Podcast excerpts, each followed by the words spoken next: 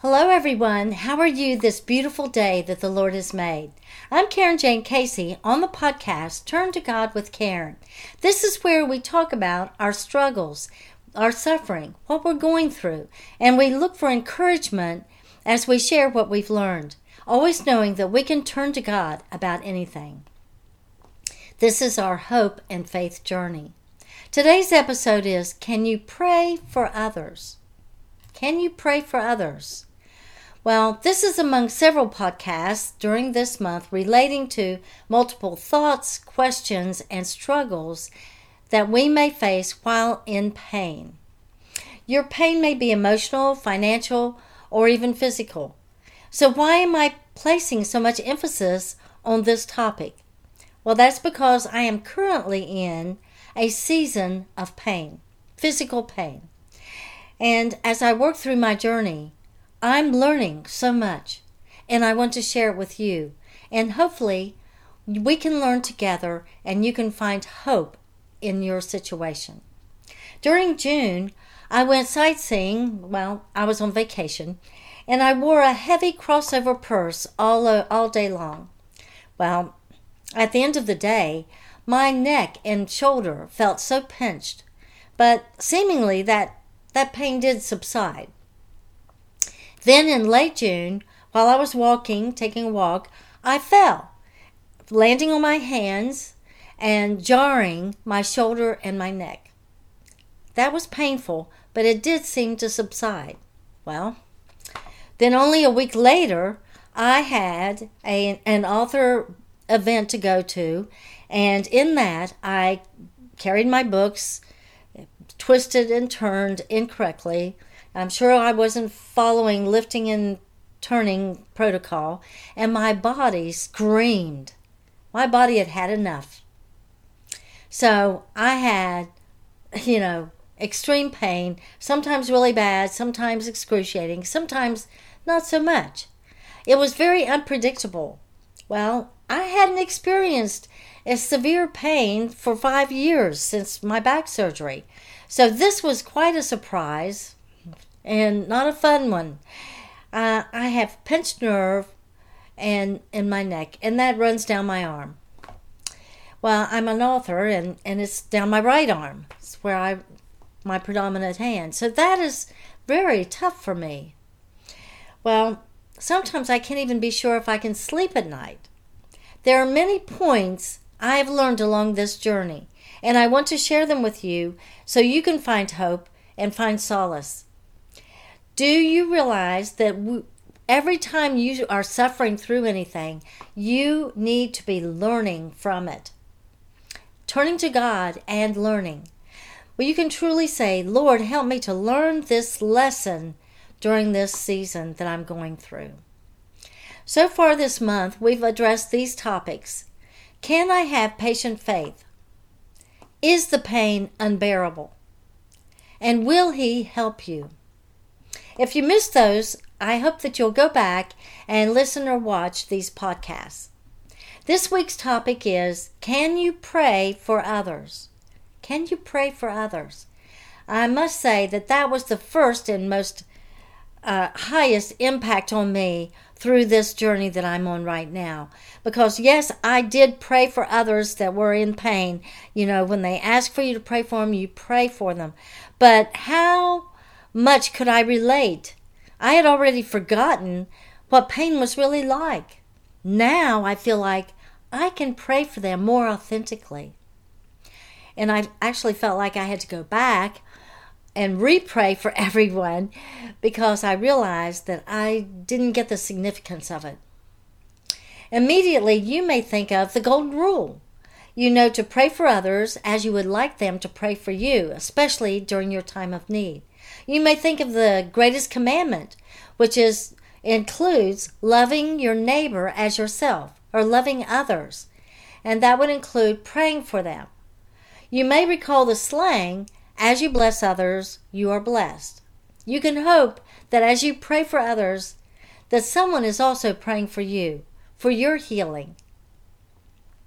I've learned it to be true when you pray for another person who is wounded or hurt as you have been hurt, you are better relating to it and you can that you can initiate healing in that same way for that other person and for yourself they know that you are being authentic well i'm a domestic violence victim advocate and that's because i'm a survivor of, do, of domestic violence so i understand the pain and suffering that a victim has gone through and I can sincerely resonate with them and pray and for their condition in their circumstance. And in that, I truly have empathy in their suffering. So, a significant part of my current journey of pain is this I can now sincerely relate to the physical pain of others. Prior to this, I had managed to forget the physical pain suffered five years ago. So maybe you can relate to that in whatever circumstance you may be in. For instance, what if you suffered from an addiction, but now you are free of it? You can help other people who are suffering in that addiction because you can understand, you can uh, know what their needs are. So now I can relate. I've gone back to previous prayers, like I said, and I've rededicated those prayers for them because now I feel like I have a more sincere and authentic empathy. Well, where, else do we find encouragement to pray for others' healing? Job 42, verses 10, and 10 through 11. And I'm reading that in the message. After Job had interceded for his friends, God restored his fortune and then doubled it. All his brothers and sisters and friends came to his house and celebrated. They told him how sorry they were and consoled him for all the trouble God had brought him. Each of them brought generous housewarming gifts. Wait a minute, what did I say at the beginning of that? Let's look at that again. After Job had interceded for his friends, prayed for them, God restored his fortune and doubled it. I like that, don't you? Okay, this is supports the adage or the saying, "As you bless others, you are blessed," and that's a love, wonderful love cycle. Another passage, James five, verse fourteen through eighteen. I'm going to read that in the message too. Prayer to be reckoned with. Are you hurting? Pray. Do you feel great? Sing. Are you sick? Call the church leaders together to pray and anoint you with the oil in the name of the Master, Jesus. Believing prayer will heal you and Jesus will put you on your feet. And if you sinned, you'll be forgiven, healed inside and out. Make this, this your common practice. Confess your sins to each other and pray for each other so that you can live together whole and healed. The prayer of a person living right with God is something powerful to be reckoned with. Elijah, for instance, human like just like us, prayed hard that it would not rain, and it didn't. Not a drop for three and a half years. Then he prayed that it would rain, and it did. The showers came, and everything started growing again. Wow. There's many places, many books in the in the New Testament where the disciples and apostles practiced prayer for each other and for the people, for their healing, both Jews and Gentiles. So here are a few scriptures relating to Jesus who suffered for our sakes for our healing. That is the ultimate, isn't it? 1 Peter 2 24. He personally carried the load of our sins in his own body when he died on the cross, so we could be finished with sin and live a good life from now on. For his wounds, for his wounds have healed ours. Isaiah 53 5. But he was wounded and bruised for our sins. He was beaten that we might have peace. He was lashed and we are healed. Psalm 147 3. He heals the brokenhearted, binding up their wounds. Well, of course, we're always supposed to emulate Jesus. What would Jesus do in this circumstance? We know Jesus would pray for our healing. We are to pray for others' healing.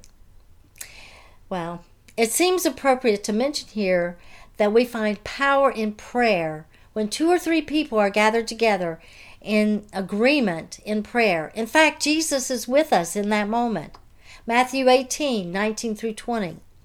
Take this most seriously. A yes on earth is yes in heaven. A no on earth is a no in heaven. What you say to one another is eternal. I mean this. When two of you gather together on anything at all on earth and make a prayer of it, my Father in heaven goes into action. And when two or three of you are together because of me, you can be sure that I'll be there. So, let you I want you to know that regardless of how I may feel, I'm going to church because I want other people to pray for me, and I will pray for other people for our healing. And that's what we're commanded to do, and that is what we need to do in that situation. So, has God ever rescued you or delivered you in the past?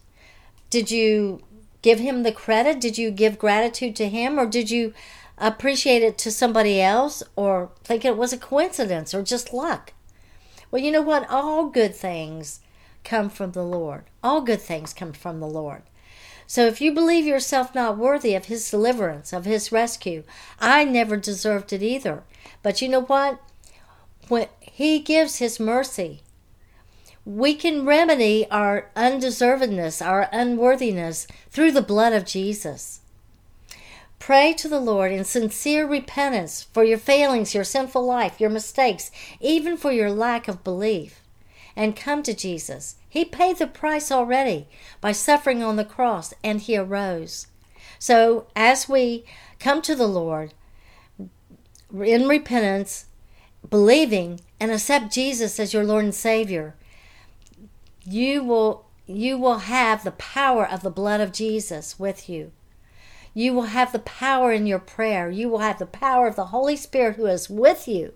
You are a loved child of God. You are His beloved. You can praise the Lord and pray. Make known your needs for deliverance, for rescue, for redemption. In all of this, always have patient faith, knowing that you will not suffer more than you can bear, although it may seem like it in that moment. And you can turn to God, a very present help in times of trouble, regardless of how big that problem is. Your season of pain is only temporary, just as earth itself is only temporary. And answered prayer is on the way. The Lord hears you from your very first cry. He loves you more than anyone else can. His love is unfailing. He has an everlasting love for you. Keep believing, keep trusting in Jesus. While you wait for your healing, you can pray and with other believers with have powerful prayer. Well, also you need to have praise. Prayer, praise, prayer and praise together are very powerful.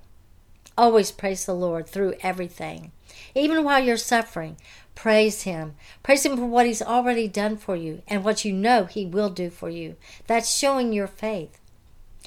Well, with each of these episodes this month, I am adding a couple of um, scriptures about healing. And I hope that you'll pray about them, you will recite them, maybe make uh, affirmations out of them. And I hope that you'll make your own study about healing scriptures which is what you need right now in this season.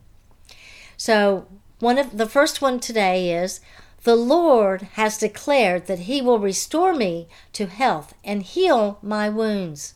Jeremiah 30, 17.